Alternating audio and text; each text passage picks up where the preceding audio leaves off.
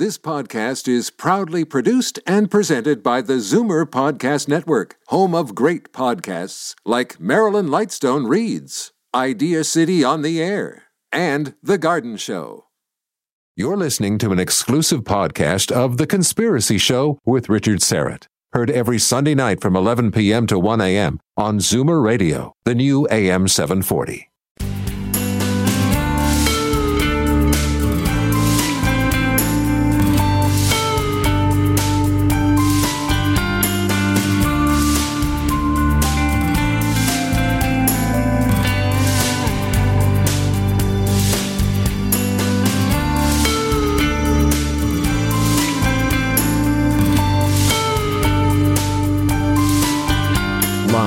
From Toronto, Canada, The Conspiracy Show with Richard Syrett from Zoomer Radio, A M seven forty. And welcome to the Audio Imaginarium. Come on in, weary traveler, hang your cloak on a peg, grab a stool, and come gather round the fire. There are stories to be told, and you are among friends. Jared Murphy is one fascinating fellow. He's a self-experimenter and field researcher of ancient technologies and lost history, and uh, Jared has traveled the world searching for evidence of advanced ancestors and high technology, and he's here for the full two hours. Before we get to Jared, a few programming notes. My show last week, in case you didn't notice, with uh, Joseph Farrell has been taken down from YouTube for violating their rules, re-COVID, uh, spread medi- spreading medical misinformation, yada, yada, yada. So I am in YouTube prison for one week, which I think expires on Tuesday. I've been a very bad boy. Uh, as a result, I can't post anything to YouTube right now. Obviously, that means there is no YouTube live stream tonight, but we are recording tonight's program with Jared. Uh, no danger of violating any COVID rules as we discuss evidence of advanced ancient human civilization. And this program will be posted on my YouTube channel, Strange Planet, probably around Tuesday, Ryan tells me. Uh, I think the one-week YouTube prison sentence will be over by then. Uh, in the meantime, uh, that Joseph Farrell show from last week, oh man, it was good. Too good, maybe. It's uh, it's been posted up on my channel on Rumble. So just go to rumble dot com and search under channels. That's important. I think there's a drop-down menu, Ryan tells me, and you can search under channels for Richard Syrett's Strange Planet. And eventually, I suspect we'll have to move everything over to Rumble. Uh, we're not in a position to live stream on Rumble yet, but that may change in the not-too-distant future. Again, go to rumble dot com, search under channels for Richard Syrett's Strange Planet. Again, not live streaming tonight, but Ryan, my live stream producer, is here recording tonight's program to post early this coming week. Carlos Cagina, of course, is the technical producer. And uh, one final note, I hope you can, or two actually, I hope you can, I hope you can join me uh, weekday afternoons from four to six p.m. on The Richard Syrett Show on Sauga nine sixty a.m. Sauga nine sixty a.m. You should be able to pull this in on your radio, your car radio, in the greater Toronto area, west of Mississauga even. Uh, or if not, you can stream it live at sauga nine sixty a m dot c a. And Sauga is spelled Sauga, as in Mississauga, S A U G A, S A U G A, Sauga nine sixty a m dot c a. Okay, now how is this for a captivating book title? It's not aliens, worse, it's us, discovering our lost history. And in it, Jared Murphy details his search for ancient and advanced technologies. And the evidences from the historical record, legends, and myths are shouting that it wasn't aliens, that the advanced technologies are echoes of a human society we do not have a written record of. We have the remnants of their buildings, genes, and the sciences that point to a highly advanced human race that survived multiple catastrophes and to this day may live among us. Human bones have been found back millions of years alongside the Homo erectus and other primitive humans. Many revelations of high technology have been uncovered by independent researchers all over the earth, anomalies in the historical record, out of place, out of time artifacts are labeled as mysteries or one-offs, yet show signs of advanced sciences and intelligence. Ancient maps showing lands that were not yet supposed to have been known, let alone covered deep in ice for thousands of years before human civilization. The case is evaporating. The timeline given for modern man being here for only three or four hundred thousand years. All right, sit back and enjoy. We'll open up the phone lines for questions and comments in the second hour. And uh, a great delight to welcome back Jared Murphy. Jared, how are you? Oh, I'm doing really good. I appreciate you having me on over the weekend. This is great. My pleasure. My pleasure. And thanks for joining our stream here. Good to see you. So, yeah, when you started out on this journey, I was fascinated to learn you actually were were researching a, a, a work of science fiction, right? You something yeah. about a plan to reanimate the world's oldest mummies. That's an interesting copy. I mean, I, I, I mean, yeah. uh, concept. I would have read that. You know what's so funny is that I've had enough people. I didn't try to pitch it, but the reality is there's enough people who want to read the fiction. They're like, why why don't you finish that? And now now that the Russians, uh, Ancient Origins had that article out that. They literally, the defense minister of Russia wants to reanimate Scythian three thousand year old warriors and their horses. And, and I'm like, you can't make this up. They they actually want to reanimate three thousand year old dead warriors. It's like Night at the Museum. Uh, yeah, it, literally. And, and I thought it would be a fiction because once reanimated, I've been fascinated by quantum mechanics, collective human memory. And the idea was, well, they would they wouldn't have clear memories, and so they would uh, slowly but surely remember, oh, you know what, I remember I was at this city and had this really advanced fill in the blank, and that they would have handlers, and the idea was these reanimated mummies would, or these reanimated peoples would uh, be able to touch back further, even in their stories and legends, in flashes to uh, ancient advanced human technology that was here on the planet. That was the concept. Right, right. And these, the oldest mummies known, are they the Paracas mummies? Yeah, so there's a little bit of a running, um, uh, yes, yeah, so they're, they're naturally preserved uh, for the most part, and so we're looking at at least nine thousand years old, but then we did find some mummies that are redheaded, gingered, really tall people in Mongolia, and they kind of kick back there too, but the Paracas appear overall, appear the, the oldest preserved mummies on Earth, and despite mainstream academia being aware of them for years and years and years, it's almost like the giant white, pink, giant winged elephant in the room, where you have a group of people, they do not have the same suture lines as the human skull. These They're are the not, elongated skulls, uh, just right? For people not familiar with the Paracas skulls of Peru. Yeah, and so the, these people anatomically don't look, they're human, but they don't look like us. So we have a column of here's an elongated skulled human that looks very alien when you, if you go and internet search the skull while we're speaking, the Paracas, but then they don't have the same suture line. Their neck doesn't go into the same place. Our, our, our skull, you know, it attaches to the middle of our spine. Then uh, what's more interesting is that a lot of the skulls have their hair, and they're redheaded, and they're red bearded, and they're, again, not supposed to be in South America. Everyone is supposed to have one genome trail. They're all supposed to be, of course, from some magical land bridge around the Younger Dryas, and that they're supposed to be black-haired, and they're not supposed to have beards. And you have red-headed, elongated-skulled, missing suture line, different arterial dissections, and simultaneously, uh, modern uh, a- academia has a list of, we think, between fifty. Now, this is what they're willing to say publicly, right? The, the the it's now in written articles and out there very currently that there are at least a fourteen percent mystery genetic connection to humanity.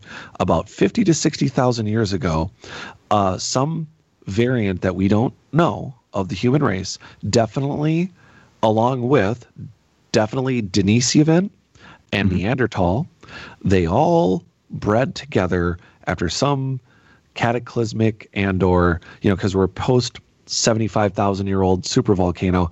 We have, a, and they're willing to say fifty, sixty thousand years ago, Denisovan Neanderthal, mystery fourteen percent human, all bred together. And are the, is it a mystery fourteen percent? Is it the elongated skulled people? And not a single academic institution that calls themselves higher education has done the D N A testing. Brian Forster is the only one who's scratched at it.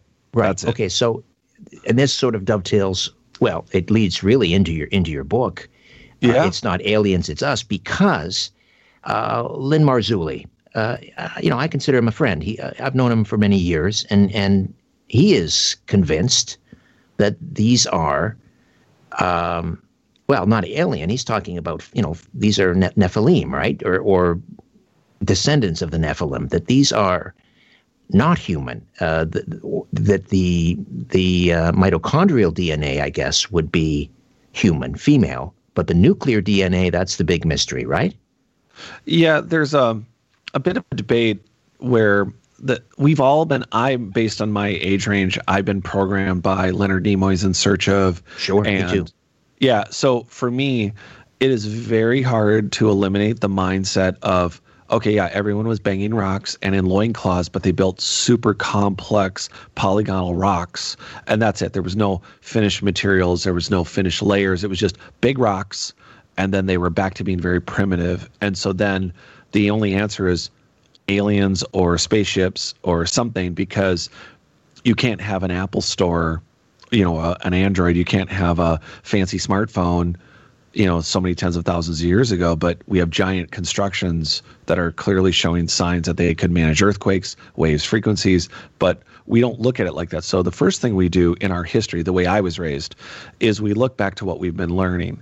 And what I learned was I was an Irish Catholic. You know, I, I have very much ingrained a Western philosophy of, of, of religion. And what happens is, is, Uh, then we hear about a couple of very important people in our in our alternative world. There are two very important people, I think, Zecharia Sitchin, and you have Eric Von Däniken. Mm. And the problem, and I've done personally on Not Aliens dot com, I've done uh, shows with my co-author on my next couple of books, uh, Jennifer Deyo, the archaeologist. I've tried to debunk and try to explain to people that uh, Zecharia, I'm not I'm not going to say he lied. I'm just going to tell you that he tried to decipher and interpret Uh, cylinder seals. He has no provenance of the, there's no documentation. He literally wrote a whole bunch of stuff about the Sumerian Anunnaki. He literally made it all up, and no one could check. No one had Google. No one had the internet. You know, it wasn't something you could go check. So you have cuneiforms, those cuneiforms are in the basement in the London Museum, right? Well, there are many, actually, uh, so I'm in Minnesota, and we have one of the largest collections of cuneiform tablets. Many are un... Uh, yeah, many are untranslated. In fact, there are databases you can get online, and you can actually start participating. You know, and some things are really boring. They're just like this governor or mayor saying, oh, thank you so much, you're a great king. Or some things are detailed lists of transactions. You know, so we're winging it on where there are millions of untranslated tablets. And a lot of the tablets, like, so the ones you're talking about and the ones that Zecharia used, a lot of them are uh, Syrian, they're or Babylonian, and they're it's they're from like collector libraries in the day, which uh, they're still very old. But what you have is this very, very hard, what I'm tying it into is this very hard concept of, well, we have this Western idea of religion, and then if we go back further, it's very hard for us to accept that a lot of our concepts of Christianity are based in Sumerian. And then in the Sumerian stories of the Anunnaki, there is a true statement. There are these gods, they're called the Anunnaki. The only factual thing that we know of the Anunnaki is that they humans were helpers. They were not slaves. They were not reprogrammed. That that's all Sitchin making stuff up. So that part is true. That part is not my opinion. That's the actual research. Sitchin makes up a bunch of stuff about the Anunnaki, and fortunately ends up in the alternative world's vernacular that, oh, the Anunnaki did this and they needed gold and they did this. There, there, right, there isn't. Right. Yeah. So the problem then is that we have this concept, this lineal path from rock banging, alien assisted uh, humans.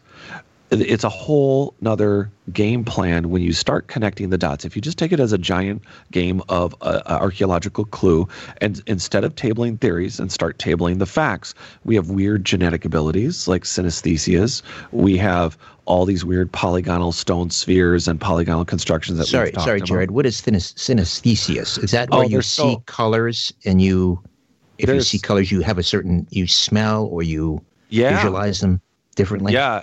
And you have, it affects all five senses. So some people can watch like two people from a distance, like shake hands or, or hug each other, and they can feel what those two people are doing. Uh, some there, it's been studied by Carl Jung. It was studied by the Greeks. Uh, the current estimate is that twenty-two to twenty-six-ish plus percent have these abilities. Some people see um, in their mind's eye, and they describe that in front of them, outside of their body, they're looking at like a canvas and lights, and it's like fireworks. They describe uh, what they see when either it has to do with smell or geometry or numbers. And, uh, you know, we chalk up that and six fingers, six toes, gigantism, the races to just a natural evolution. And I have a feeling that there is, based on the evidences, that these abilities were part of uh, a more uh, conscious human race that would be able to, for instance, pop on a set of headphones and their favorite music, instead of a diagram where they're looking at an architectural drawing, they see a giant eight hundred ton stone in front of them that with impunity they can shape to every side any way they want. But instead of seeing a measurement, they see color. And within that color, they have the appropriate technological equipment to shape, sand, change that block to fit to the next block, because projected onto the block are colors, and they just sand away the color that doesn't match. They just um, continue to shape based on what's being projected for them within a much more complex system than a, that's just like a an advanced stretch idea of how advanced were we? Because right, so these are I, these are our ancestors poking through uh, from time to time in a, cer- a small se- segment of the population. So we're seeing the genetic remnants, I think, of what was left of a society that, based on not one, not the young. So we're just getting our head around the Younger Dryas, but that uh, maybe pre-supervolcano seventy-five thousand years ago and to the Younger Dryas between eleven and thirteen thousand, we have a, a, a, a de-evolution, and that a number of very advanced humans, but maybe only a few hundred or maybe a few thousand, uh, they made it into these rock-cut ruins that Eric Von Däniken has investigated, that Buzz Aldrin went to, that they're found in places. There's many military, and I know you and I have talked about it, there are rock-cut ruins that appear to be large, either storage rooms, storage houses, even Petra, Jordan. You have three hundred twenty thousand cubic foot rooms that were cut. And the idea was a portion of the society made it into uh, shelters. And whether it was ten days, one hundred years, or longer, they made it, but they weren't the people. Like if you think of a cruise ship, and not everyone on the cruise ship knows how to program cell phones or program computers or uh, smelt metal, but they know how to work with metal. They know how to work as a machinist, but, or they're a mechanic, but they're not a machinist. There's, you know, I, I know where to put the gas, but I'm not, I don't know how to refine gasoline. I think of a society that wasn't prepared for a global disaster and or a weaponized one. The remnants of that, for them to crawl back, would be echoing through even into the Younger Dryas, where you have what was once, we know it's a worldwide culture because they have polygonal construction on every continent. We have engineered ancient soil that you and I have talked right. about. And we will get continent. into that. We'll, we'll be, yep. We're coming up on a break in about three minutes, just to give you a time check here. So cool. we'll, we'll talk about the um, poly- polygonal construction, engineered yeah. soil. Yeah, so to give everybody an idea, you have a very advanced group of humans that simultaneously, just like us today, live alongside one hundred fifty tribes. Currently, it's about one hundred fifty, one hundred sixty tribes, like Sengalis, that if we all went away in one hundred years, uh, there could be very primitive-looking tools, and maybe some of our advanced stuff would be left. But over thousands of years, it would disappear. So we have a very advanced group of humans that built a global society that disappeared, then had to rebuild. And right now we keep experiencing all these U F Os. It's very exciting because, well, they must be from somewhere else. But the very idea that our fellow ancient great, great, great, great times one hundred grandparents aren't helping us, or they tried, and that these U F Os, or these unidentified, whatever we want to trendingly call them now, and not in search of, we're talking about a very advanced group of human race that never left the planet. They may, they leave, but they still call us home, and they can clearly outrun us if any of us have seen the F twenty-two Tic Tac video, and right. it's not an issue. Right, right. That's, and hence the title, It's not aliens. It's us. Uh, it they are our um, our ancestors, I guess, that are piloting these uh, these crafts. You must be real popular with the uh, ancient alien crowd. uh, it, it, well, and so here's the problem. You know, po- full circle. If we have, I know we got tw- a few seconds, but the Anunnaki stories really confuse things because that's all post-diluvian stories. So when we put that, when we mesh that onto the what we're trying to discern, you know, people find. Michael Cremo said it best. Uh, archaeologists and everyone who's look, digging in the dirt, they find what they're looking for. Interesting, interesting. I like that. So, yeah, and that's a problem. It's problematic and it's good, but now we have nanoarchaeology and D N A, nuclear D N A testing. And that's a that's a big subject that we'll have to. We have a whole two hours to cover. We do. Well, we no, do. Hour and but, a half. But, uh, well, an hour and a half now. Yeah, just we have about a minute and a half here. Let me just ask you this: like seriously, when I was talking about you know the ancient alien crowd, I mean it has become, and I. I, I don't want to, I'm not being pejorative here. I'm not trying to say this in a pejorative way, but it has become almost like a religion for them. I mean, they have so much invested in this yeah. that we are star, star seeds and, and, and so oh, forth. Yeah. How, I mean, so, how do they react to you? You know, they, I've, you know I, who I've, I mean. I've been able to meet, I think, you know, David Hatcher Childress was very positive. Uh, you know, Olaf Phillips, uh, my original publisher, was very positive. Um, I think it's the issue. It lives, it, you know, I'm on a number of different shows. So it's not that there can't be aliens. Where I think it lives well is you and I and a lot of people out there are truth seeking, and everyone has to be ready to be wrong. Archaeologists need to be paid to not find what they're supposed to find.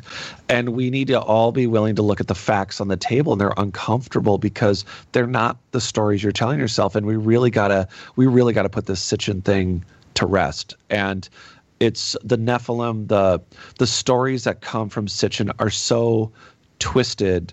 They're they're just not based in any that like just find the provenance, find any of the cuneiform actual stories that he used. He didn't use stories, he used cylinder seals. He he interpreted basically like it's interpreting the pictures of the change on your wallet in your in your in your pocket. Like just you have you have pictures and it's a cylinder seal and you just made up a whole story.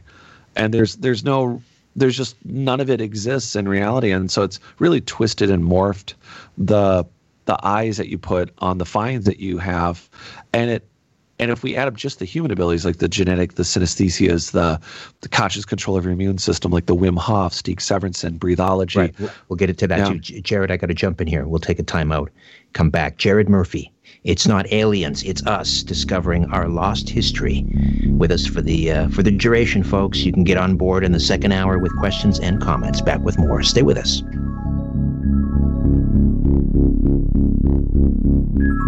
Providing the evidence and letting you draw your own conclusions. This is The Conspiracy Show with Richard Syrett on Zoomer Radio. Jared Murphy stays with us. It's not aliens, worse, it's us discovering our lost history. Um, we were talking about, you mentioned Wim Hof and, and uh, you know, the Iceman. We've had him yep. on the program. This he can, he can, uh, he's, he's run marathons in the Arctic barefoot. Uh, he'll swim hundreds of yards under, under um, water in the, uh, in the Arctic. Uh, can, you know, withstand hours and hours of uh, freezing temperatures, no, you know, doesn't suffer from hypothermia. So, you know, what has he unlocked? What is, because um, it kind of leads us into this discussion about uh, junk D N A, or I guess the more, yeah. I guess it's non-coding D N A, which is about what, ninety-eight and a half percent of our human genetic material, right? It doesn't produce proteins. Yeah. So what is it all about? What Thousands. does it do? Uh, yeah. And it's, And it's, yeah, I think to your point, uh, uh, you know, even coming in from the break about people, I think everyone who's, like you said, there's a very big vernacular out there that it's aliens. And I do think that we should, um, it's okay to say that. I think it's important that as we look at the facts, particularly these facts about junk D N A, about these uh, incredible abilities. I mean, there was just another story. I, I frequently will just generally say somebody lifted a car off of someone. There was just a Daily Mail story about a, a, an officer that lifted a vehicle that was crushing a woman. And we have these superhuman abilities. and they're being reactivated. Uh, uh, it's it's it's not only can he withstand twenty below zero for a marathon or climb Mount Everest in shorts, it's uh, the inflammatory response, and it's also um, you know conscious control during um, uh, being attacked by a particular disease or something. I mean, there's uh, these abilities that aren't taken on their own. It's like, oh, that's a neat feat. And then as we unpack D N A, it, it took us twenty-eight years, and we go, oh, we have we have a we have a double helix. You know, we have this D N A structure to the system. Oh, oh, uh, when they're splitting, sometimes there's a quad helix. Well, they, that took another twenty-something years. And now it's, oh, we have this junk D N A. Now, let's hold on a minute. That's kind of like taking apart the engine to a car, and you end up with a lot of extra bolts, and you're like, oh, we don't need those. Yeah, ninety-eight point five percent and, left over. Right? And so the the hubris it takes. Meanwhile, I've been able to meet some brilliant neurosurgeons that they, they're very honest. They're very humble in the sense that they're like, hey, we, we know this much. You know, like they'll hold up a pinky and they'll say, we know this much about the human brain. And so it blows my mind when you say, okay, this is a junk gene. Uh, okay. However, we have echoing truths, like the symbol for ohm uh, in pattern, like we synest, uh, uh, cymatics, like Hans, right, Jenny, cymatics, right? Yeah. So, so when we started figuring out the patterns to frequencies and sounds and seeing them on plates that were vibrating with sand or uh, just anything on them that would, they would create patterns, and here's this ancient symbol, three thousand year old symbol of Om, and it's actually the symbol of Om. So that, along with what you mentioned at the very beginning in the in the initial opening about maps, they all tend to point to a more advanced time. So what else does? Well, religion. And in this particular case, I was going to touch on reincarnation. If you have uh, the idea, if you have a uh, collective conscious ninety to one hundred percent conscious human being, not not twenty percent, not fifteen percent, not the ten to fifteen percent they say we're at. But if you have a fully conscious human being that's connected to uh, piezoelectric charged, uh, electron changing, uh, engineered soil, to buildings, to animals, to uh, having an indefinite lifespan based on a million different religions. But in this particular case, in reincarnation, maybe the sliver of truth, just to throw it out for everyone to think about, what if the sliver of truth is the idea of, uh, which we, we've done in Harvard, and I do discuss this in the book, which is they wrote a fifty-five thousand word book on R N A. They used R N As as ones and zeros, and they can now store over a terabyte of information on a gram of D N A. Essentially, everything humans know could be stored on two elephants, and they could still be elephants. They could, you know, go eat and be hungry and be elephants, but they would store all the knowledge known to man. So what if collectively you and I are having this conversation and, you know, we get hit by that super meteor twenty twenty-two, and but what if it just hits our two spots? And what if collectively the idea of reincarnation is, oh, well, you might come back as a plant, or you might come back as why or or, or a smaller animal, or not a human, or blah, blah, blah. Well, what if the truth of it is, is that we know there's a magnetic aura around us. We know that there's an etheric, an astral body, not not even woo-woo. These are, these are facts. The actual vibrational medicine is a real thing. So what we're dealing with, with a number of scientists all over the world studying this extensively, what if your physical body could be damaged, destroyed, and in reality, the zip files that contain everything to rebuild you just flashes into the nearest living things, or flashes into the collective consciousness.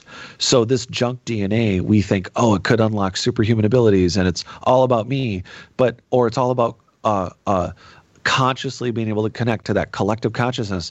But hold on, we have all these true slivers of truth. What if the one in reincarnation is simply that, hey, as you are a pragmatic, scientific mind, and you're looking at this, in quotes, junk D N A, as you didn't even know there was a quad helix, let alone a double helix, let alone, well, D N A. Now, as we're progressing into this nano world and nano factories that are atoms in size, maybe we might want to take some respect towards Eastern and Western uh, mythos that come in the last six thousand years, and just very carefully go, okay, what if it is on the world of vibrational medicine, in the very serious scientific world of vibrational medicine, what if the capstone is collective human backup? And one of the weird indicators that no one talks about is, again, there's ancient, I know we're going to get into it, but there's ancient engineered soil all over the earth. And it indicates to me not just that they could grow food for a larger population, but based on polygonal construction and stone sphere, a, a number of architectural elements down to the soil itself, and not just for growing, but for communication and for earthquake mitigation, fill in the blank, a number of things. We're talking about a global society that would very easily have achieved a level of connection where maybe collective backup was a reality. And that that that's I know that that's I know we're having a speculative conversation, but the idea of junk D N A, just there's one idea of why you should not be so quick or, or just assume, like, we don't even know what they do, but just to assume that your eyes turn red if you hit the right switch or the right combo. And yet we have, even in quantum sciences and astrophysics, when we have really, I mean, beyond the spectrum of just general Max Planck quantum mechanics uh, science, that we're we're talking about absolute uh, more conscious control of the human uh, being, not just the physical body. And I think the remnants in that are ghosting in our D N A, where people frequently have paranormal experiences. They have a genetic memory where they, what they'll say is, they don't call it a genetic memory. They'll say, this place feels weird and it's scary, or I think I was Cleopatra. You know, you're never Bill the zookeeper from Roman times. You know, sometimes right, right. people are Bill. But at the end of the day, are you tapping into your memory, or are you one of the unique people? This is the best part, is that we have to respect everyone's uh Uh, where they come from, whether they want to say it's aliens or whether they want to say it's paranormal or whether they want to say it's a this esoteric. Uh, they're very, you you know, we might call them super hippie and woo woo and crystally, and they're really into their feelings, and we might be a little uh, dismissive. The truth is, is that every human's mechanics and their family of origin story, they might be connecting to these higher powers, and they're calling it what they understand, but the reality is, is that they may have reactivated and have a a listening, a genetic activated listening device, and they they are connecting with an ability that they're describing it as a little woo-woo for me. But the reality is, they they actually do recall someone else's memory. They do connect to that collective human consciousness, and they are doing it in a way that they're calling it something that I wouldn't identify as. But we're we're instead of dismissing the process that they're Their their process of meditation, their process of whatever it is for them to get to that state where they say, this is how this connection's done. Let's look at the states. Let's look at the connections. Again, let's just table the facts with all the human abilities and look at how super this society really was, right down to Wim Hof abilities or Stig, right, who right. sat on one breath for twenty-two minutes. Well, I'm thinking of um, cool. Rupert Sheldrake and the sense of being stared at. So abilities like that. Yeah, yeah. Uh, all those things that Rand, the amazing Randy used to say, I'll give you a million dollars if you can prove, you know, that the paranormal, uh, anything paranormal is happening here. Uh, right. All of that you're saying is is perhaps, uh, uh, is, is I don't know, a, a cellular memory or or is is part of this non-coding D N A that we it's it's buried in all of us. We all have that. Right.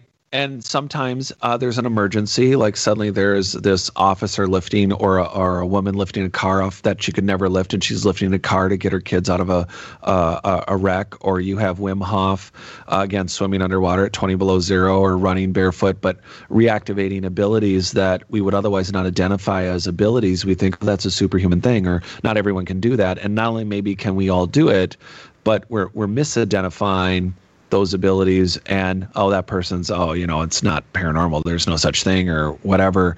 The the reality is that they're they, they are speaking that way because that's how they identify it. That's what they learned about. It's like you and I watching In Search Of. It's just something they identified as the process for them to learn, well, I I can speak to the dead. Well, are you Are you astroplaning? Are you are you are you doing the? Is it the men who stare at goats, you know, sort of movie? Is it is it just something that I called banging on the blinky board? Uh, the best. Uh, I'll tell you what, Jared, I, we're going to take a break here, but our, our sure. ancestors, our distant ancestors, man, they were something else, and uh, yeah. we have no clue who we are or what we are. Jared Murphy will be uh, back with us in mere moments. Stay with us right here on The Conspiracy Show. My name is Richard Syrett. take a look around. What do you really see? This is where you can tell all about it. The Conspiracy Show with Richard Syrett on Zoomer Radio.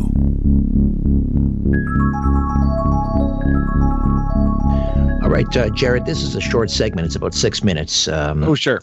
So I wanted to get back to uh, the the, uh, the the Paracas skulls, if we could, the elongated uh, skulls. And uh, Sue here in, uh, well, I'm not sure where, she emailed me anyway.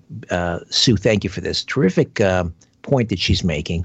She um, she linked to an article about this uh, strange-looking artifact that was captured by the, uh, it was a photograph taken by the Mars Curiosity rover, I think back in twenty fourteen. And I don't know if you've seen it, uh, but it looks, I'm looking at it now online, it looks all the world like one of these Paracas skulls. And so the idea is, okay, the the elongated skulls came from, you know, the, you know, because of the gravity on Mars or something. Um, I, wh- what do you, what do you think about the idea that our ancestors, humanoid as they were, may have been off planet as well? Did they yeah, have that so, kind? Did they have that kind of technology? Yes, I do. I think so. And one of the things that really fascinated me, and this is, gosh, it's going, it's so funny. I think we all have a vernacular now because of the last sci-fi novel that we've been in, where it's like, oh, I, I two years ago. What I really mean is three years ago. And um, the time warp here is that there is this. Um, the possibility that not only would they leave, but I read an article where they're using live bacteria to create bricks that could be shaped any way you want. There's some very weird stone anomalies, not only here in the United States, but they look like honeycombs. And it's like, well, how the hell was that built, or how was it done naturally? And the reality is that if you were to be a very advanced society, you would easily leave the planet. You could have easily colonized not only the moon or Mars or exo other exoplanets that ultimately you would have sent out, like we sent out Voyager with a here's how to find us. Why would they not have sent out their own? And would it, but would it look like, I know there was a big thing, uh, everyone was super fascinated about that particular asteroid that was floating through the planet here. I was, I thought I'd look up the Paracas uh, picture if I could find it while we're ch- talking too, but I do think that the uh, the possibility that not only would they have left, but had colonized. Again, we do have a, a fossil record that's putting back antiquity of man, like the Hindu Vedas, for, you know, and it's not Michael Cremo's opinion, it's the paleoanthropological evidence that he quotes that was found in Forbidden Archaeology in reference to uh, anatomically correct humans. Actual academic finds that show that in the course of what we've done in one hundred years could have been done a million years ago or two million years ago.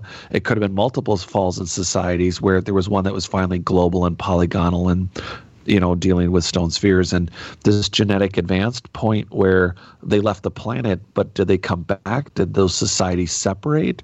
Did they ultimately have a conflict? And really, are we looking – are and this is something I don't discuss, but despite my title, it's not aliens, worse, it's us, and and it's in the middle of a revision. But is it possible that really due to a choice in being able to program, that part's true, programming your D N A, uh, we're doing designer babies now.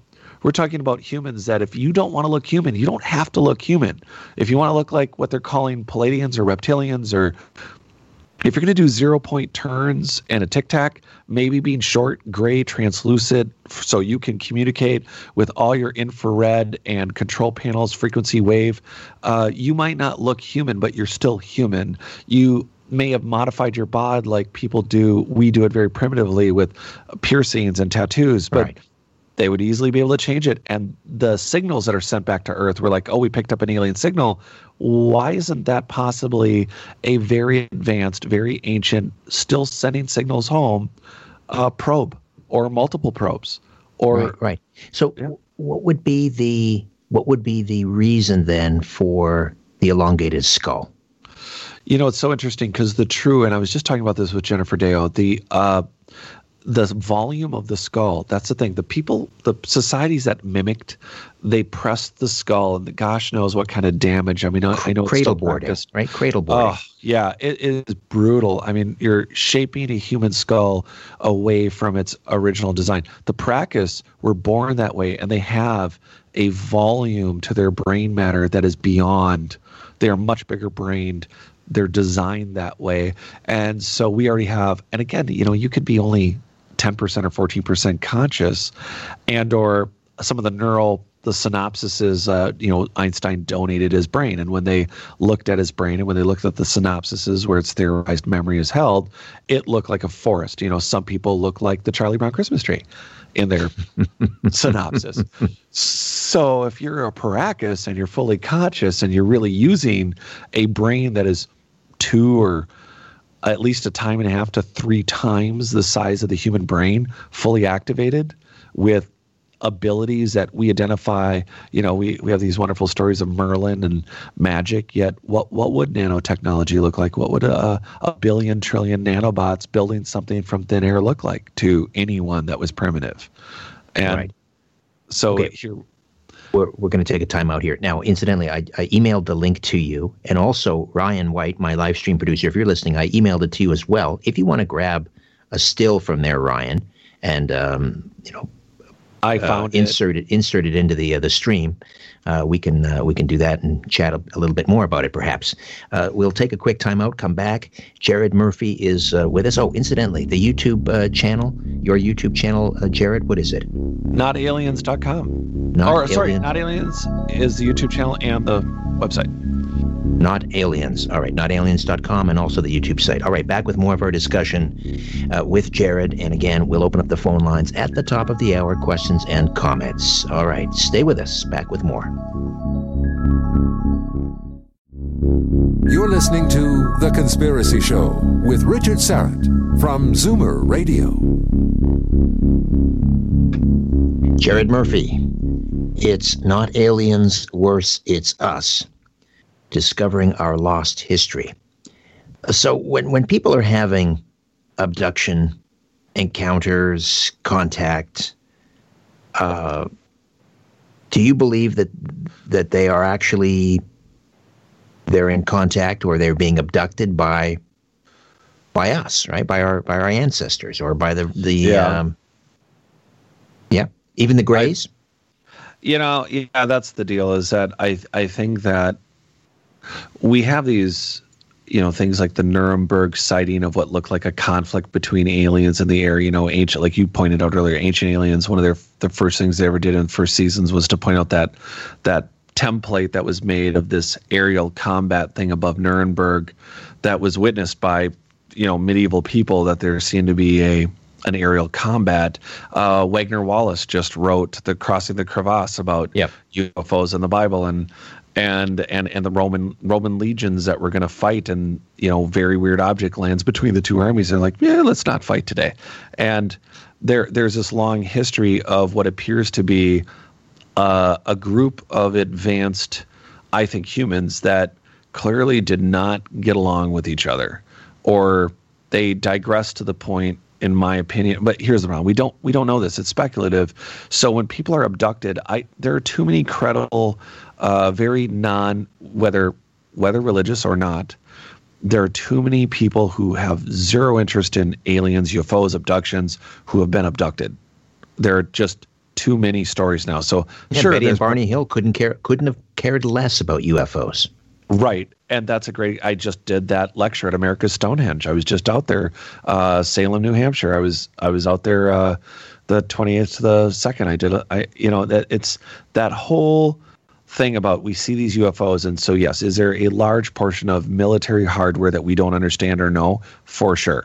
Um, I was at Giant Rock a couple contacts in the desert ago, and I saw definitely those triangle-shaped U F Os. I don't really t- I, it comes up in talking, so it's not like I haven't seen bizarre aerial elements. I I got to meet Alex Hoffman and work with him in his night vision goggles that he supplies to the military. I, I got to use military grade night vision goggles, and you lay on your back and the stuff going on in the air, it's it's not explainable. These aren't moths or bats or satellites. It's not Elon Musk's, you know, it's very bizarre. They're very bizarre, right turning, fairly busy, active, uh, upper atmosphere things. But then you have all these U F Os. And the question is, if people are being abducted, are these normal run of the mill people who are like have zero interest in all this Uh, are they from somewhere else? Or it just, it makes me sick personally to think, oh my gosh, these are our relatives. They're like, they're bagging and tagging us, like they're catch and release, like fish or bear, and you're, they're putting a tag in the ear. And, and why, you know, is it someone's super advanced humans, eighth grade, you know, science experiment? Are they, what's with the cattle mutilations? What's with all these bizarre, again, is it militaries it doing crazy experiments? Right, right. Just because they're they're technologically advanced doesn't mean they are morally, spiritually advanced. Right, and they've clearly, based on eyewitness accounts uh, from Roman times on, they've clearly not always gotten along with each other. And it's even echoing in the Hindu Vedas. It's like the gods fought, and things look like nuclear weapons. And it's like, okay, what if these people just? What if it was a free for all? They the the entire. Again, global planetary system fails. There are questions we can start tabling. We, we have no answers for them. But but now it's like we have this echoing truth. We can start piecing in a larger picture when we say, okay, well, these gods uh, were fighting. They were using nuclear weapons. Well, what if they came out and it was a bit of a free-for-all as far as recollecting ancient lost technology? What if what if they were underground, separated unintentionally for one hundred years? What if they couldn't – what if they chose not to come back to the surface? It just wasn't conducive enough for them to – or do extensive trips beyond the shelters that they survived in after a mass cataclysm. And dynastic peoples, the Egyptians, the Mayans, the Aztecs, they they took the Tol- Olmecs, Toltecs, you know, fill in the blank. All of them, uh, uh, Kurgans, I just all of them take over. Uh, they come. They have a ready-made city. It's it's been clear that the Egyptians, the Greeks, the Greeks said it too. Who built this? The well, the gods built this before we made the Temple of Delphi, and.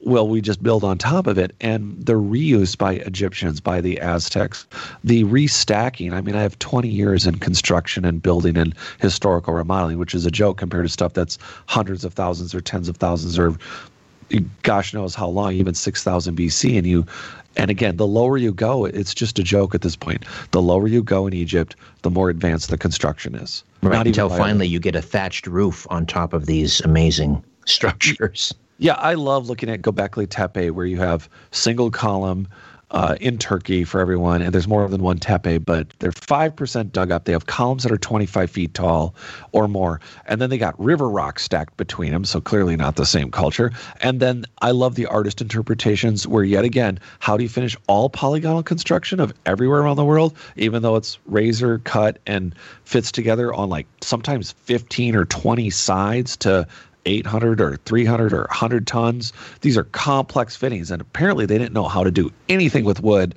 so you just got a log with a thatched roof. That's that's that's that's your natural history museum. And how do you get that out of your head? How do you get that out of your head when we are open to the ideas and Star Trek and Leonard Nimoy and and and and In Search Of comes along, and then suddenly it's like, yeah, it, th- this this seems like it could be aliens because, well, wait, there's polygonal construction on Easter Island, Mister Leonard Nimoy. And not that he's saying there isn't, but you have polygonal construction, and the and the most sacred thing on uh, Rapid on Easter Island is a stone sphere. And the stone spheres are found all over the earth. And, and again, dynastically, uh, and what we think about in the last few thousand years, it's very, very hard for us to break from that association with saying, well, you know, the Anunnaki modified humans. It's like, no, Sitchin said that.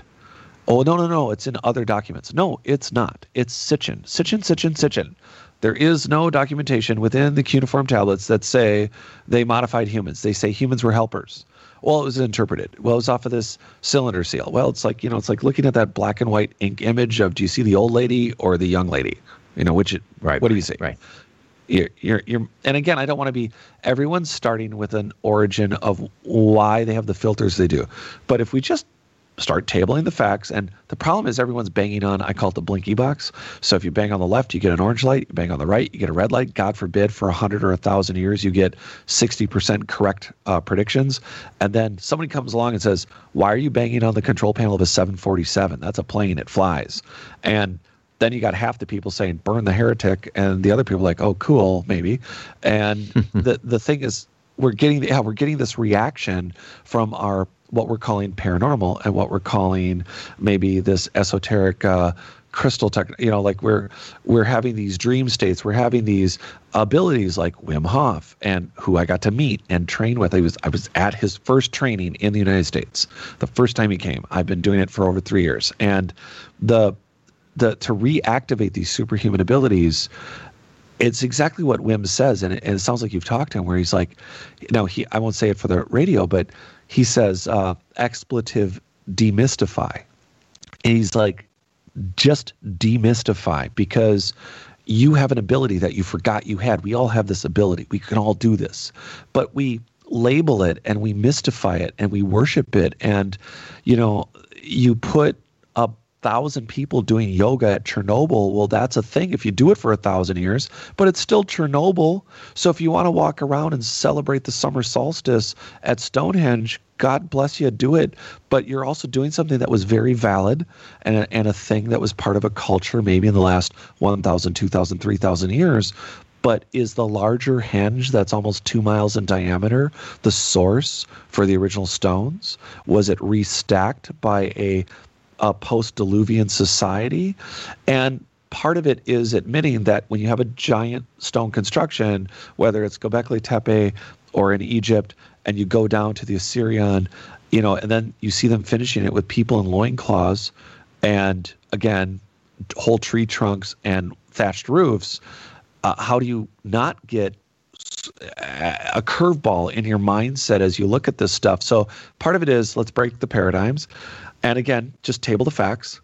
The the odd things, from the schist disc to the Piri Reis map, like you mentioned at the beginning. Like, map of the Sea Kings. There's lots of maps that don't add up. And on the Piri Reis map, it always gets pointed out, well, there's the unfettered coastline that's at least eight or nine thousand years ago that has no ice on it.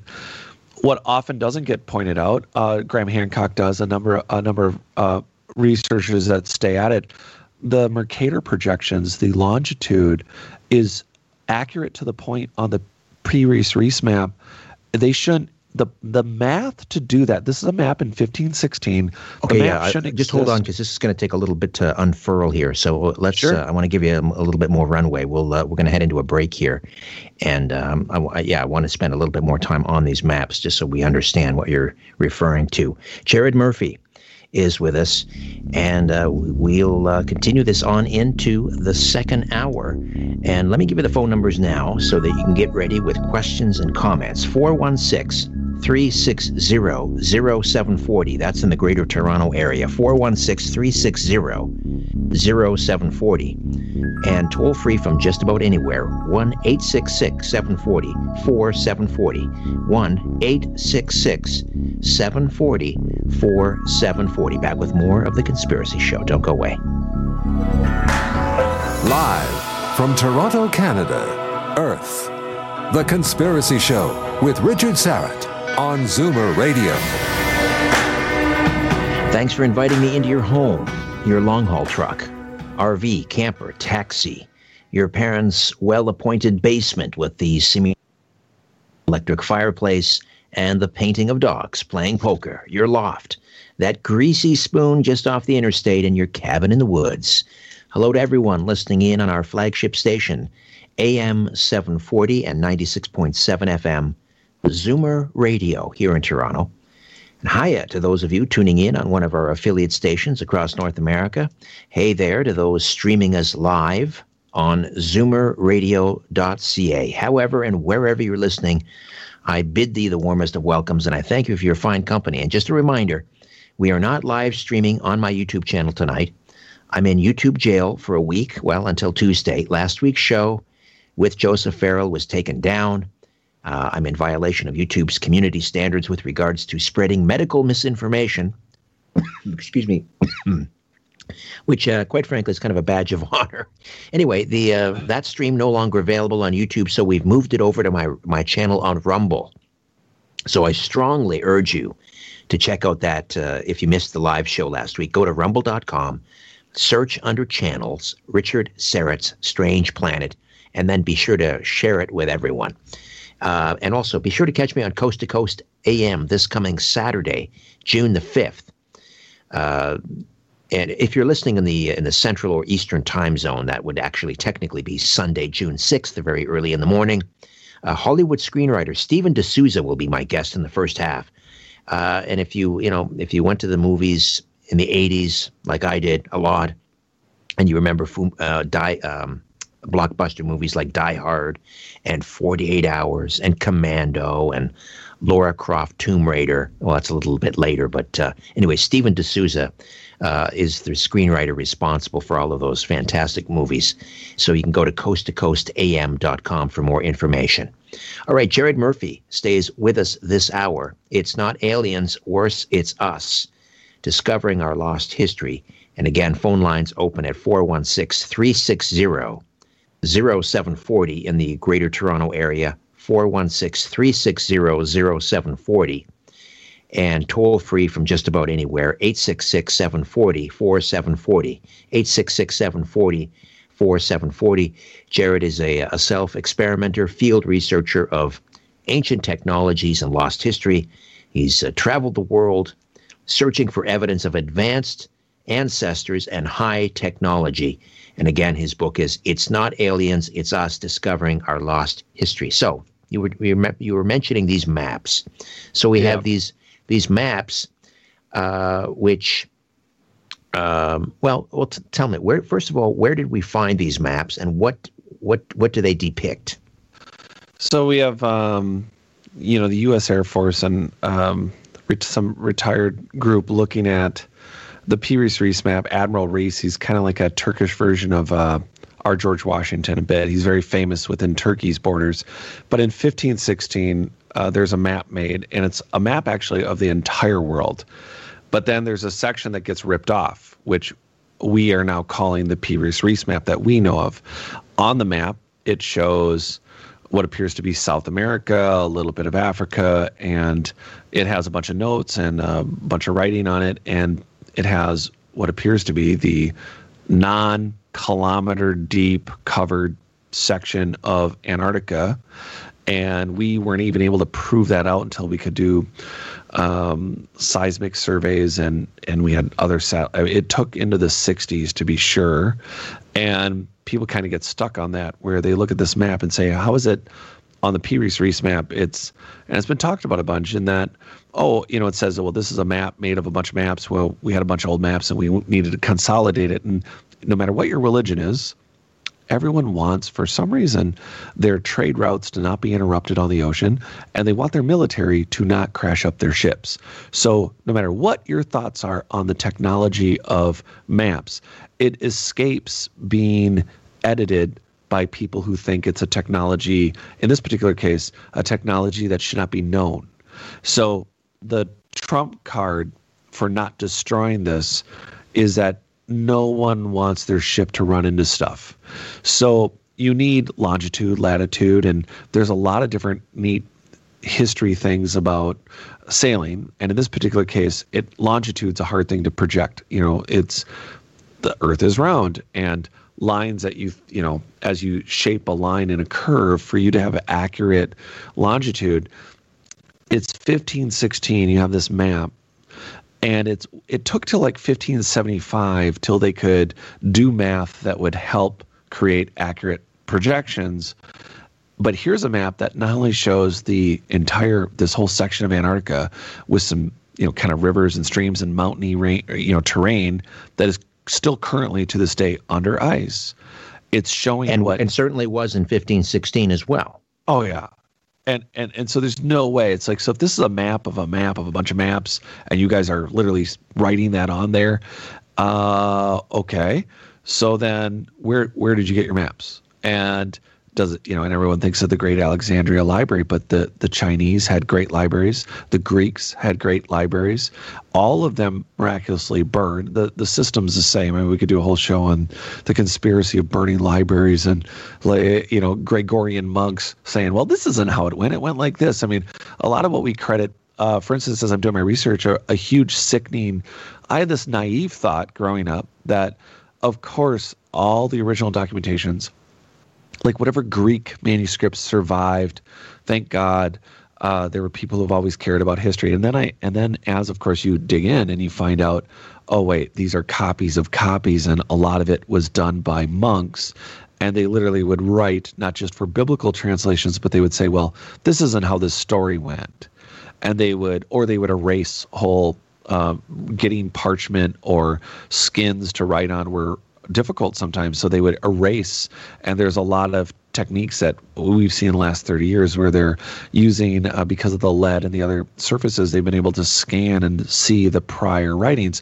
But we actually don't have any of the orig- original writings from Solon or Plato or Socrates. We take it for granted that they're original writings, but they're not. They're hundreds of years or even a thousand years or so newer than the original. Right. What we in other words, our, as, our history is is very, very, very redacted. Oh gosh, man, you were dead on. That's it's so sad. And so for this map to exist, because again, nobody likes to crash a ship, nobody likes to build new ships. Everyone wants their tea and or salt and or pepper, and you have to have uh, accurate sailing maps. So if you got a map that can help you navigate, you're not going to get rid of it just because you're going to burn in some, you know, uh, idol of Baal and fill in the blank. And so these maps survived uh, uh, first and foremost because they were valuable for travel.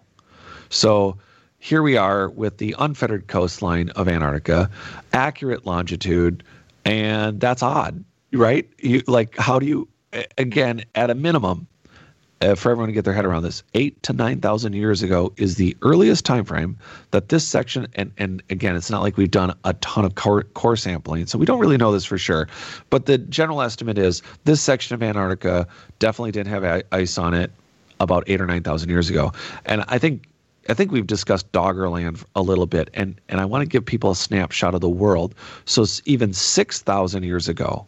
So Doggerland is, yeah. is is that where the English Channel now is, the, yeah, connecting all the way Great, to Scotland, yep. Great Britain and Scotland, all the way over into the continent yep. of Europe. And was, and was on one, a nano, oh, go ahead. Sorry. No, no, I'm just going to say that was it was one landmass, right? Yes, uh, rivers, valleys, uh, people living there, people living on the coast, and more most importantly, that we currently are doing nuclear. Sedimentary. This is stuff that's been under sea salt water for at least to eight thousand, you know, years. And they're discovering, I mean, there are current articles, and again, call it nanoarchaeology, but they're discovering the flora and fauna of Doggerland. But you have to think we have a map of a world that includes Antarctica with rivers and streams and mountains, that there's no ice. Meanwhile, that's eight thousand years ago, but six thousand years ago, North there, there, there's more and more science that's saying, you know, it looks like North Africa was very vegetative. It was not a desert, even uh, before it was. Sometime before the Sphinx was, you know, it's like definitely older than the pyramids, and that it was at the end of the last ice age. I remember shows in the nineties, you know, they were going at it like thirty-six thousand years ago and what have you. But Doggerland, portions of it were still above water, off of France, the whole area where. You start hitting eight and nine thousand years ago with that map, with North Africa being uh, at the earliest. Solon the Greek is spoke with, you know, Egyptian priests and historians, and they said, you know, the Nile, uh, well, what they're calling the Nile. There's those super lakes that are in northern Africa, and it went east west, or you know, west east. It was not a, nor- a north south, south north. It was a across the top of Africa. And I have a map. Took two years of research to put a map together in my book, which is currently, again, under a revision. So I got not aliens dot com. I have a member area. All of it's there. And it, this map includes what the rivers and what the lands would have looked like. And that's the missing. We just joked about in the past for review for everyone. We have loincloth, rock banging, very complex stone building. They don't know how to do anything with wood. But on top of it, they have very advanced maps. They have very advanced sciences, and we have elongated skulled humans that no one's genetically tested ever. Yet we know there's a mystery fourteen percent human race, along with Denisovan and Neanderthal, dating fifty, sixty thousand years ago at a minimum. Millions of years of untold history. But here we are with Doggerland as just one location, where I mentioned a city off the coast of Cuba that is twenty-three hundred feet deep. It was found by... Uh, basically people looking for Spanish uh, galleons and gold. And they find a city that looks pyramidal in shape. It's likely polygonal, at least from the very distant, almost Mars rover-like distant images, and it could not have been above water. There, there are some theories about how it could have been sooner, but the truth is it likely wasn't above water less than fifty to sixty thousand years ago. And if we look at the map of the world, that would include someone using a map that has no ice in Antarctica. So there's just another layer here where there are coastline after coastline of cities and metropolises, simple people, Neolithic, Eolithic, you know, simple, you know, very basic, literally rock, banging rocks to make tools. That's an Eolith or a Neolith. And so you have very simplex human beings, but you also have very advanced human beings that know longitude very, very accurately.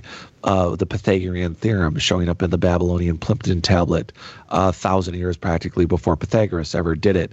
You have pi, you have eigenvalues being used in the constructions of the Great Pyramids and these polygonal constructions, and you have these accurate Mercator and parallels. So we're a worldwide society, and we're choosing to ignore that they're very, very complex, and they've been here. And the coastlines that they lived on are not the coastlines we're living on now. The greatest place everyone needs to look, it's the most dangerous, it's the most difficult, is maritime, underwater, marine archaeology. It's horrifying. The the bends to everything in the ocean that wants to eat you. I mean, it's difficult work, currents. There's a million reasons why digging stuff up on the ground is, you know, so much cooler and easier. Now that we're doing sedimentary, I know we had a chance to talk about this, but I don't think it's hitting people fast enough that nuclear D N A means we don't need teeth, we don't need fingers, we need dust. So we can literally go to a city now, and as we dig it out, it's hard enough for archaeologists. I have a big critique about archaeologists spending forty years. My, my joke example is they spend forty years putting a vase back together at the counter that's the entrance to Disney World, but they never excavate Disney World. And, right, right. And, and, and, and that's a pro- that's problematic. However, uh, there are solutions, and I have positive solutions for that. But in the meantime, we have nanoarchaeology now, so what are we supposed to do? Every layer as we go down, they found uh, – that's our evening train, if you can't hear it. Um, Lovely. Uh, and so now we have this uh, society that may have died, dusted, and they did nuclear D N A testing to find in a cave where there was a Denisovan found, and they found one hundred twenty different species of animals and things that had died in that cave. Right. So in other words, you don't need soft tissue. No. Uh, but you just need dust. Right, and so now we have this horrible. So you have a city uh, like in like let's just, we're just going to go low hanging fruit here to Egypt, or or or Incas. You have very advanced uh, technology in the constructions on the lowest level, and then you have very primitive construction up above. But now, as you dig, are you finding uh, seismic metamaterials that help with earthquakes along with the polygonal walls? Uh, something I'm very interested in. But what, as you dig, are you going to do? Like a three D printer, are you going to take the sedimentary remnants and not just O S L date? We're talking about finding nuclear D N A. So are we talking about literally looking for atoms and finding that, uh, you know, you're at a site in Egypt that you've dug, a, you know, you're dealing with a square kilometer, and another Egyptian team is digging uh, maybe a hundred miles, a thousand miles, a hundred feet away, and you sift all the sand. And we're talking about, this is where we're going to really need spintronics and quantum computing to finally come in, because the data sets that we would be handling from nuclear D N A testing, which for everyone out there that doesn't think this is sexy, this is a lot like Merlin, magical Merlin, where you are able to recreate everything that lived and died and was intrusively buried within that site. And what if there's like a half of a window of something missing, and the team that's digging one hundred miles away is doing their own nanonuclear, and they're like, based on shifting sands, uh, elements, floods, catastrophe. It's a, a muddle. Layer below. It's a muddle. Right. And but but what if they have the other half of a window that's supposed to be on your site one hundred miles away? The, the, the complexities, it's super badass. So if you're looking for a field to get into, and for the mainstream academia that has stuck with this really, uh, unfortunately, backward. Uh, my personal choice word would be generally, well, there's a lot of reasons why they are stuck. But let's just say that they shouldn't be. They should be more interested now in dusting off the bins and pulling up and say, hey, we're the university with like twenty thousand boxes of unsolved. Come and join us. Uh, join our satellite uh, archaeological program that you'll never leave this. For seven years, you'll never leave this uh, particular site in Guatemala that we LIDAR scanned. And you're responsible for three pyramids out of one hundred fifty and the kilometer of super freeway around it. You know, there's so much we're finding now just with LIDAR, where we thought uh, uh, the snapshot of, of, of total human global populations just in post-Diluvian, the last biblical flood period of eleven thousand plus years. There is clearly uh, such a misnomer on the number of humans here, but pre-Diluvian and in the echoes of uh, these religious texts, no matter where they are in the world, it show one, it's almost congruent that everyone says humans have always been here.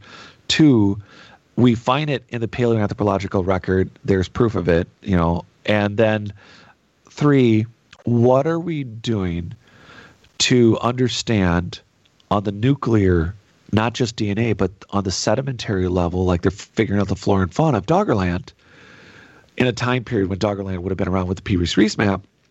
What are we doing to sort out that if there is terra preta, which is an engineered soil found in Brazil, it's found in North Africa, it's found in North uh, South America, and there are other engineered soils. These are very, these are the richest growing soils on Earth. So on one hand, yeah, we're we thinking, will, oh, plants. When we come back, we will get into, we'll have some yeah. more time to talk about pre-engineered soils. We got about two minutes here. Yeah, and so we have a worldwide global culture that I do think collective human consciousness was at a higher level and a higher plane, and these junk D N A, to tie back to our earlier segment, is that I think the population that's supported now, this eight billion, I think our population was much larger than it is now. Really? Larger than eight billion. That's remarkable. Because uh, you mentioned the supervolcano Toba uh, seventy-five thousand years ago. Yeah. And, and after that, there was what, maybe, at least on the surface, and we don't know chaos below the surface, but above the surface, what, maybe ten thousand breeding pairs left? There is, so the assumption, we have all these weird anomalous rock cut ruins. They're in the Andes down to, and if you've been a society around for hundreds of thousands of years, it's like you're prepared for natural and maybe like some terrifying weapon disasters. And the reality is that you have a very screwed up super, you know, the earth itself is not in a good state after this volcano goes off. So why wouldn't Denisovan and Neanderthal and the right. mystery fourteen percent. Why wouldn't they all breed together? Why wouldn't they all survive together? Why wouldn't you see underground?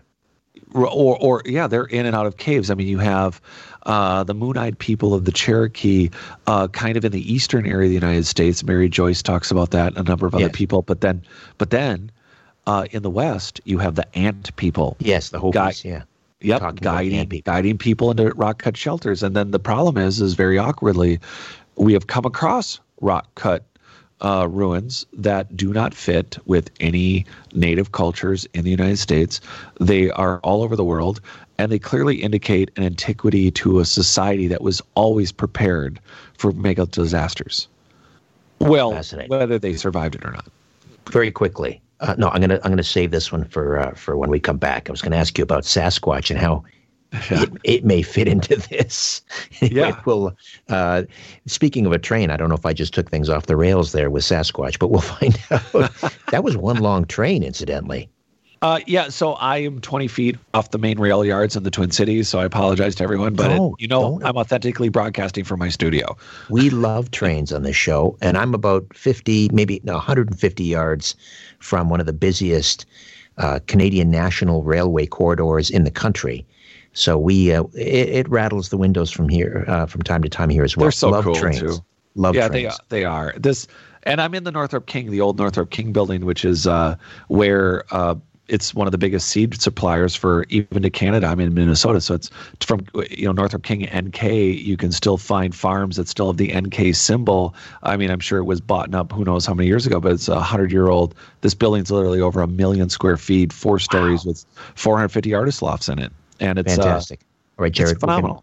We can, We'll, we'll take a time out, come back, and uh, chat some more. Maybe we'll even talk more about trains. The uh, Conspiracy Show continues after this. Stay with us. Where there's smoke, there's The Conspiracy Show with Richard Syrett from Zoomer Radio.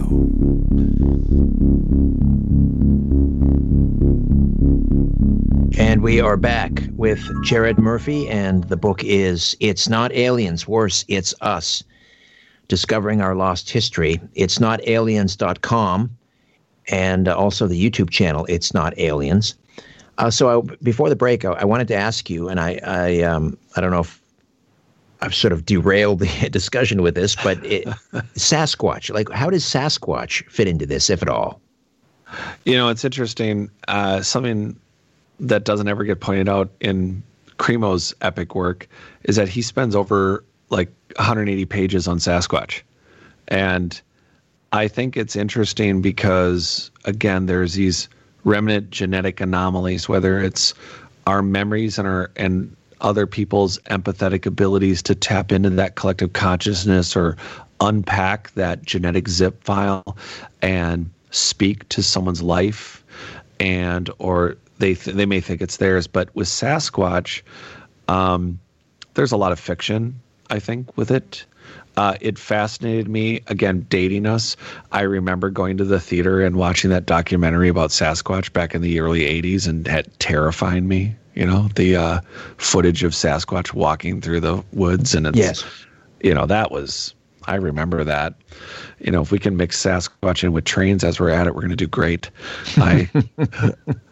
I think that the it's quite, you know, yeah, abominable snowman, it, all of it is fascinating in that the eyewitness accounts, again, come from people who don't believe in this stuff. Most of the time, there's like, look, this is not, they, uh, you know, the, the idea of a Sasquatch-looking sort of person throwing rocks or being very strong.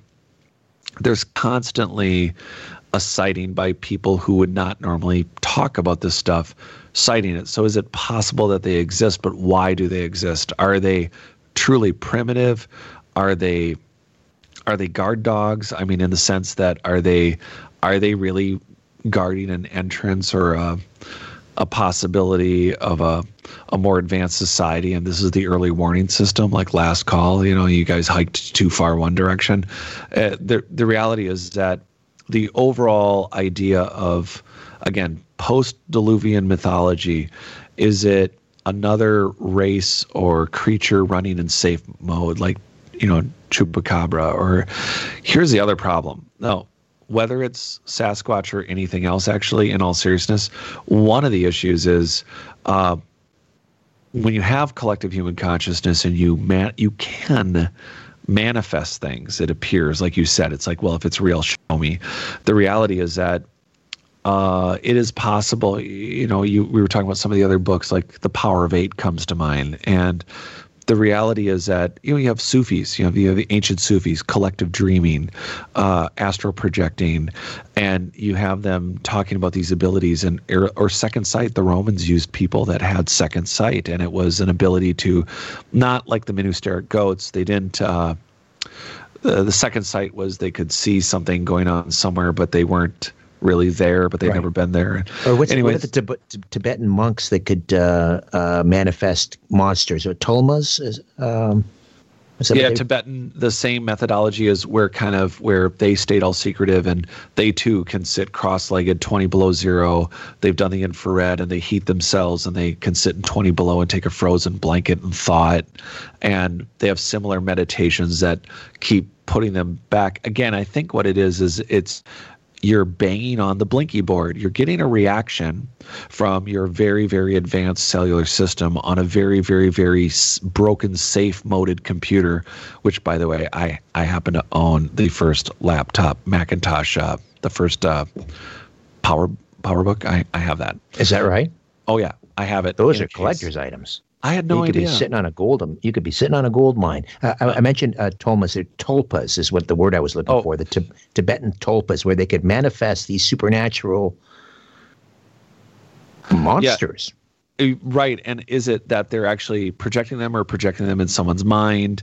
I mean, if they're projecting them externally, that I don't think it's out of line. I, I think based on the fragments of all the different things, if you just, again, if whether you're going to talk paranormal or spiritual or the a meditative practice, the reality is in this post-flood uh, and post-apocalyptic volcanic eruption world that is well within, uh, we have this survivor advanced race that's kind of like kind of maneuvering around all of us, uh, like some of the indications at Tiwanaku and in the in the Andes that they're rebuilding again, or that they're managing. But you have these uh, abominables.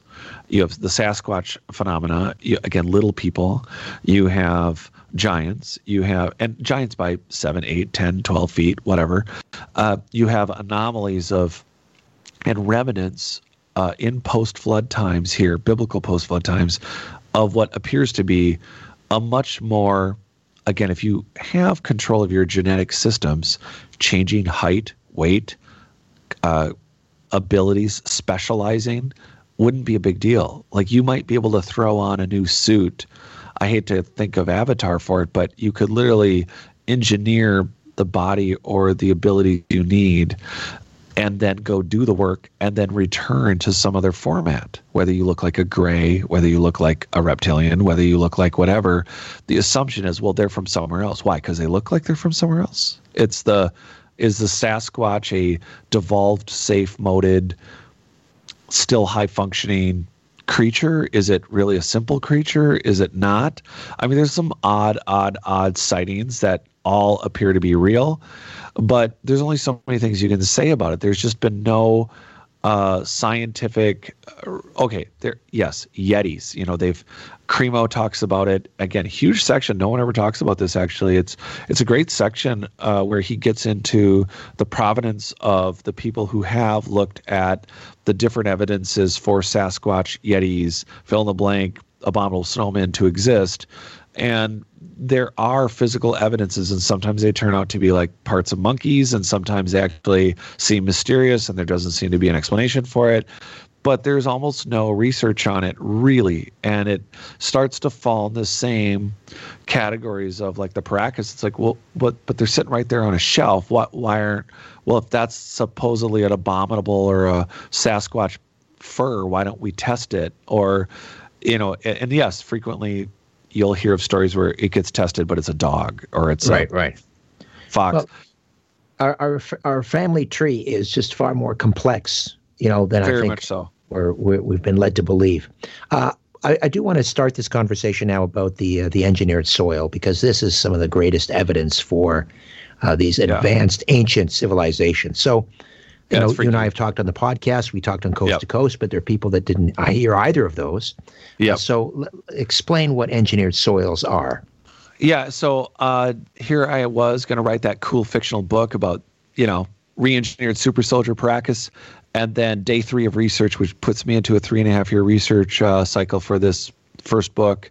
Uh, it, I find this word about uh, Colonel Percy Fawcett and you know, Brad Pitt played him in The Lost City of Z. And I'm like, okay, they're going to talk about ancient societies. I'm going to watch this show. And here it is. Uh, this archaeologist pulls this uh, uh, just documentarian up to what it's about eight, ten feet thick of black soil. And she goes, this is called terra preta.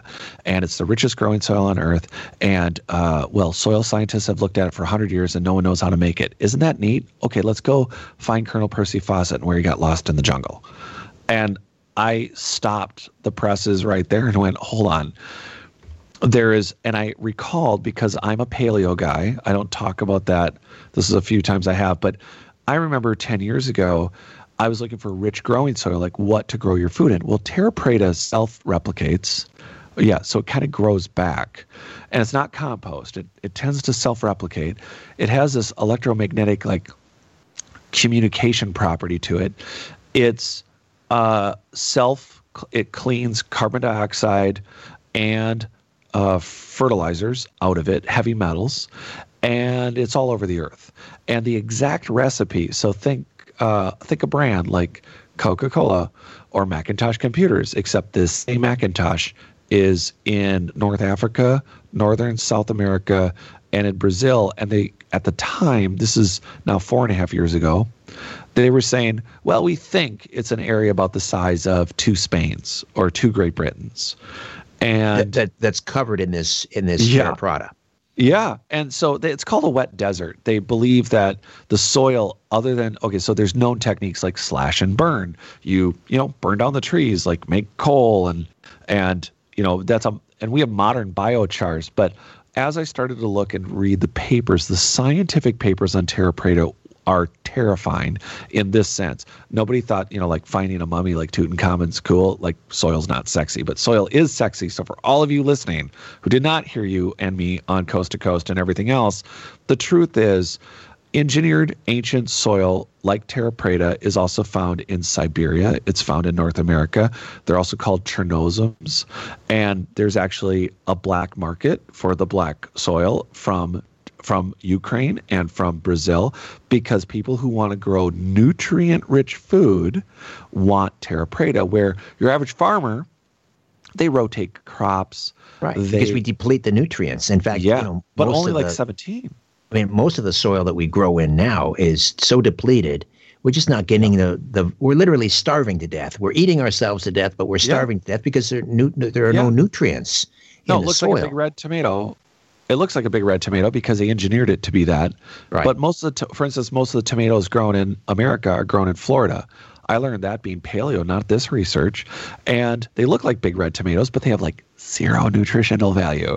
And that's a problem if you want the nutrients that are supposed to be in. And, and, and farmers, they're like, okay, well, they learn you only need to add seventeen nutrients. Well, there's a very well-known gentleman named Doctor Joe Wallach who started pointing out that, you know, there's a lot more in Gerson, Doctor Gerson. There's a yes. number of people throughout history in the last hundred-something years that have said, look, there's ninety nutrients or sixty nutrients at least at a minimum you could stick in the soil, but you could also grow it aeroponically. But that aside, this engineered soil isn't – at first you're like, whoa, it's all over in places that we don't have people yet. We did those LIDAR scans in Guatemala, and suddenly two and a half years ago, oh, it looks like uh, we may have underestimated South America. And, and then they say, well, we've grossly underestimated that maybe fifteen or twenty million people could have lived here. Okay, and I got to jump in here, Jared. We're going to take a time. I'll come back. Sure. We'll talk more engineered soil. Jared Murphy, back with more of The Conspiracy Show right after this. Big Brother is listening, and so are you, to The Conspiracy Show with Richard Syrett from Zoomer Radio. To speak with Richard, call four one six, three six zero, zero seven four zero or toll free one eight six six, seven four zero, four seven four zero. Okay, so we're talking about engineered soil. And uh, is it possible to, to carbon date soil? Do we have an idea how old it could be? Some of the bio uh, dating... So, so far, some of the some of it's dated to six to eight thousand years old.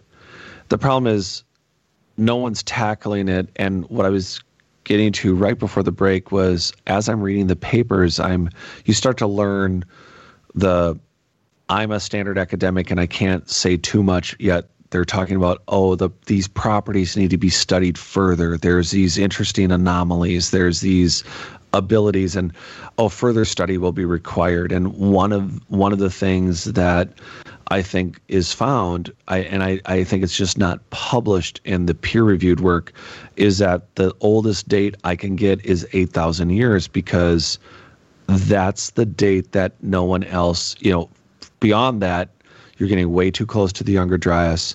No one's supposed to be there doing this. You can't have dates that I think I suspect if they were coring and looking throughout this, we would, uh, we definitely, I think, are going to find thousands of years in age. Uh, one of the things that I know we touched on for a hot second is that if the soil is engineered, not just for growing, but also for sending and receiving or technology, like the Nazca lines, uh, the polygonal constructions, and I think this is very important, is in construction is pre-compacting the soil, and the walls that are sitting on their footings are part of a soil and engineering system that is underappreciated because it's not a mummy, it's not art, it's not gold, it's not something cool and dynastic with a with a leafed book of uh, gold tablets that explain why they are, or cuneiform or anything. When you start talking uh, nuclear D N A and you start talking sexy soil, people check out. Whereas if we have the the implications, not just of Göbekli Tepe, the implications of having engineered soil that's older all around the earth. I mean, Scott Walter talked about it on America on Earth about the corn in Wisconsin being eight to nine thousand years old. Corn doesn't maintain itself. You have to maintain corn. You have to, a human being, not a bee, no random thing in the universe makes modern corn. The corn that's in uh, research scientists between uh, Wisconsin and Michigan, there is corn that's been maintained for almost nine thousand years. So the age of Terra Preta, and more importantly, the functionality of what's called seismic metamaterials, which means whether it's a little tiny nanoparticle to a larger like golf ball or a stone sphere, and how it manages the uh, waves and frequencies sending and receiving through this soil, and the way it's sifted, and where where trees are planted. So if we've been here for millions of years, let me throw something out to you, that if we have petrified trees and we come across a layer in situ that shows a very particular pattern, there are science that there there's a group in Europe that has already determined that the towers, the old towers of Bologna, Italy, that have fallen, that if they were all up, the originals, there's over four hundred, that they would create earthquake-safe zones. And they go on to speculate that you could do the same thing with trees, and you could do the same thing with soil. And they did. They plugged soil. They just basically did giant fifty-foot uh, tube uh, spaces, and they, by creating this like kind of connect four cheese grid, Swiss cheesing the ground, and also changing up the soil content, you're dealing with right now uh, a society that was definitely doing, I don't think just Terra Preta, but using seismic metamaterials from not just obvious ones like stone spheres, small and big, but I think they were using the soil. So the way we need to, to avert this, to avert an earthquake, in other words, and and and and, and communications. So there's piezoelectric properties. So it's you're yeah, not. We have just, to talk about the piezoelectric yeah. properties of the soil. Um, I think we're almost uh, up for a break here. This was a short yeah. segment. So yeah, piezoelectric uh, qualities or characteristics in this engineered soil. And you mentioned all these spheres, it. and Cremo talks about these these spheres. I don't know if we're talking about the same types, but these are the these you know. Perfectly perfect spheres with these uh, two parallel lines that run around the equator. Are those the same spheres we're talking those, about? Those are different. Those are the oldest known man-made objects on Earth. Those are the Klerksdorp spheres. I got to see those while I was in South Africa. Those are uh, there's they don't even know how many. They're still finding them, and they're two and a half to three and a half billion years old. Right, and obviously engineered, right? Oh yeah, for sure. They have exactly what you said. Parallel lines. There's nothing in nature that. There's some cool concretions. They think they try to say, oh, you know, nature just made it, but there can be two or three lines on Klerksdorp spheres, and they're made out of multiple uh, materials. And again, no one's material tested them, but there's no way they were made by nature. Right. And found in strata that's two, like that's billions three-ish. of years old. All right, yeah. uh, Jared, one final timeout. We'll come back and uh, finish up. Jared Murphy, uh, It's Not Aliens, Worse, It's Us, Discovering Our Lost History. Stay with us. PIN numbers, passcodes, social insurance numbers. If they make you wonder how private they are, here's two more numbers. four one six, three six zero, zero seven four zero or toll free at one eight six six, seven four zero, four seven four zero. All right, I just want to uh, drill down a little bit on the piezoelectric characteristics of this engineered soil, and then we'll get to uh, Skip, who's on the line from Connecticut. So what does that mean, piezoelectric? So uh, it, it, it's they're holding it's holding current, and it would mean that you could send a low uh, level current if you didn't want to electrocute everybody standing on the ground or through a power line. You could be sending uh, signals. You could be sending communication. You could be sending basically your cable television and fiber optics could just be a matter of connective energies and frequencies. So you're canceling on one level uh, earthquakes with the combination of the soils, your constructions, the way you're engineering and terraforming the planet. But through the soil itself, it's connecting to these. The buildings are always high in quartz. They're always building with basalt and quartzites, and they're, they're dealing with the same components that are in uh, basically our phones or our computers. They're always dealing, the buildings themselves are, you know, the joke is one day, you know, somebody will walk up with the uh, flash drive or, you know, it'll connect and they'll be able to play the music or something from some of these big advanced ancient buildings, but they have keystone cuts. And they matter because they seem to be metal connecting points. Like, why are you increasing, why do you need metal in between eight hundred, one hundred ton stones that aren't going to move anywhere because they've been so put together with like twenty sides? Why would they need metal? Oh, okay, let's look at the, the obvious. So they're connected with quartz. They're connected with um, a current-inducing, uh, a suite of current receiving, friendly to frequency and waves. So on one hand, if there is a certain frequency at a certain level, uh, so many kilometers down and under and over in the earth, well, as that earthquake happens at that theoretical tectonic plate, then, well, this building is going to move. And again, we're assuming that these giant polygonal constructions that, well, if they could move eight hundred ton blocks, how hard is it for them to move a sixty foot diameter Uh, sequoia or redwood? How hard would it be for them to build a multi-story building under, with materials that are long since gone? So we're we're only looking at the polygonal remnants of the base and that soil.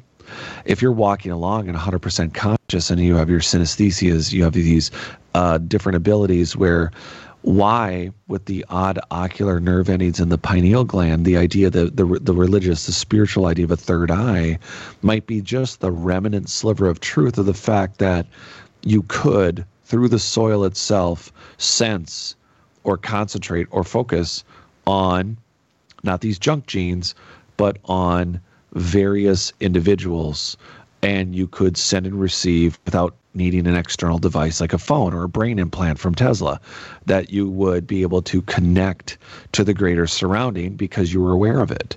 And this is something that would be very easy to do. If you're barefoot, we already know that barefoot running, you know, you have Christopher McDougall writing Born to Run, and it made everybody wearing five-finger shoes popular. Not going to lie, I got a pair. But I also do a lot of... I do barefoot running. I do barefoot, well, not mm, hiking. I climb. And so the idea is, Uh, what what would happen if we were to run on barefoot on the engineered soil? Yeah, so right now, the minute you con- it doesn't even matter if you're on concrete. If you go barefoot, there's an electron exchange. How hard is it for a group of people who are managing, I think, intentionally, here's the thing, not randomly, they're intentionally programming our genome. They're intentionally programming for customization of jobs. They're terraforming the planet. So to connect to the planet, like, wait, we already have all this soil under us, and we're making more of it. And it's not just black earth. In this case, terra preta, specifically the black earth that was then used by later survivor cultures for growing things.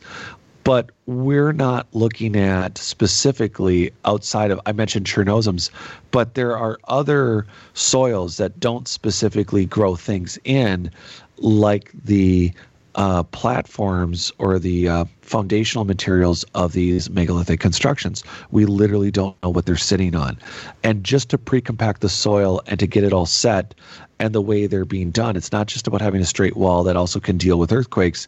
It's how are you mindfully managing a building that has all the connective elements needed for you to send a signal to it or through it or touch it or do it through the ground for you to receive it and directly visualize it with now dormant superhuman abilities. And these are not a big stretch. I'm we're we're just touching the surface. All right, I, I want to grab a call here. Skip is in Connecticut. Skip, welcome. Yeah, hi, Jerry. Hey, how are you? Uh, yeah, two quick things. Uh, one would be the volcanic ash deposits for soil, as they affect soil. Would they be uniform or vary?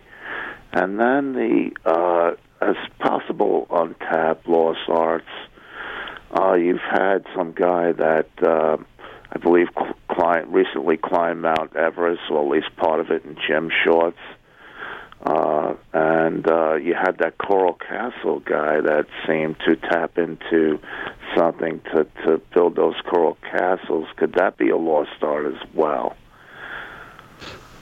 Yeah, the uh, I'll go in reverse. The Coral Castle guy, I actually got to go there for the first time just a couple of years ago, so I've seen it. And I, I can only say that from the YouTube video that's speculated based on his former logging abilities and some of the devices on hand, because I know the big, the urban myth is uh, cone-shaped tools, that he was floating the blocks in place. I mean, he, what he did alone was monumental, and he was a real tiny little guy. I stood next to the cardboard cutout of him because people don't realize what a tiny man he was, and he's moving these uh, multi-ton, one hundred-ton, two hundred-ton. I mean, he's, it's incredible what he moved, but it appears to be quite logically movable, but very much in a solid current example of what a logger could do and how a logger could fulcrum or move large trees or heavy objects. I think his skill set that he learned as a logger allowed him to do Coral Castle, including on his own, with technology that just isn't remembered from the turn of the century loggers.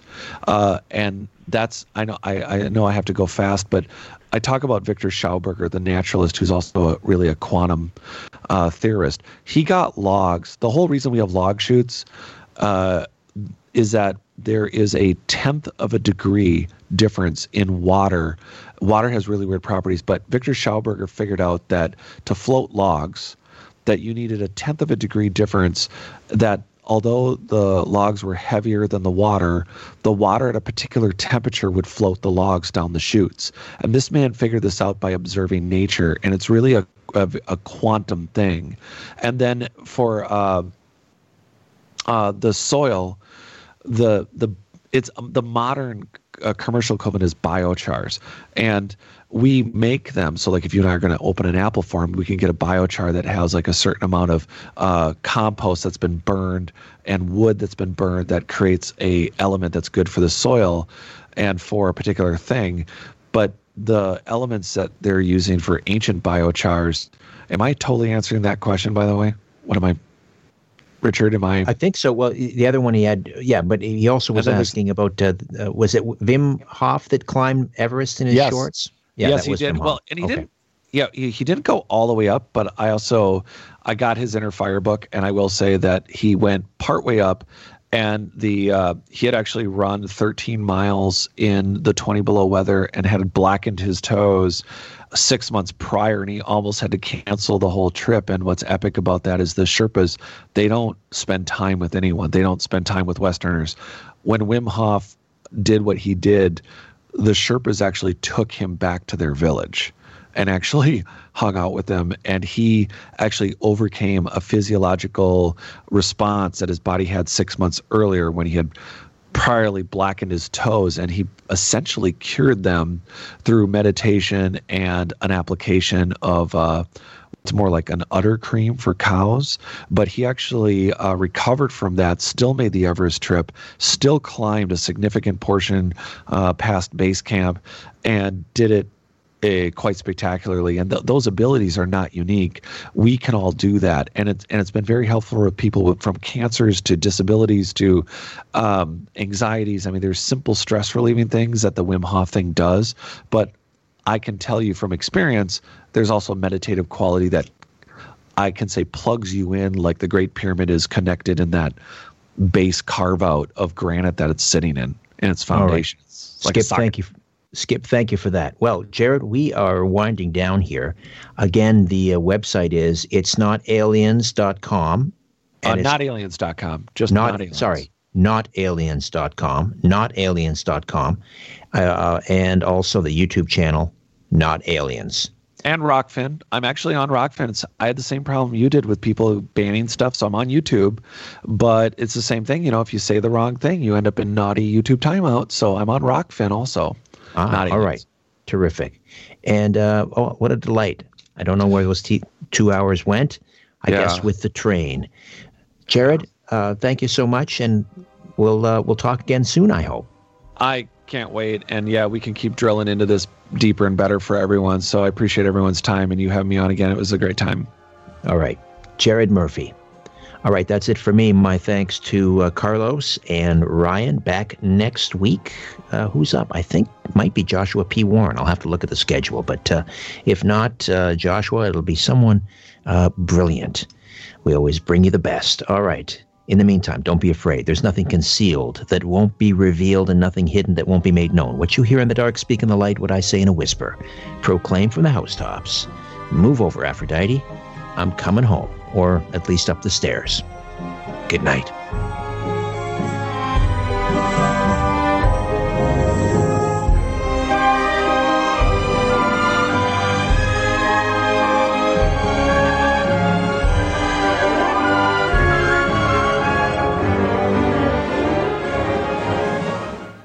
This podcast is proudly produced and presented by the Zoomer Podcast Network, home of great podcasts like Marilyn Lightstone Reads, Idea City on the Air, and The Garden Show.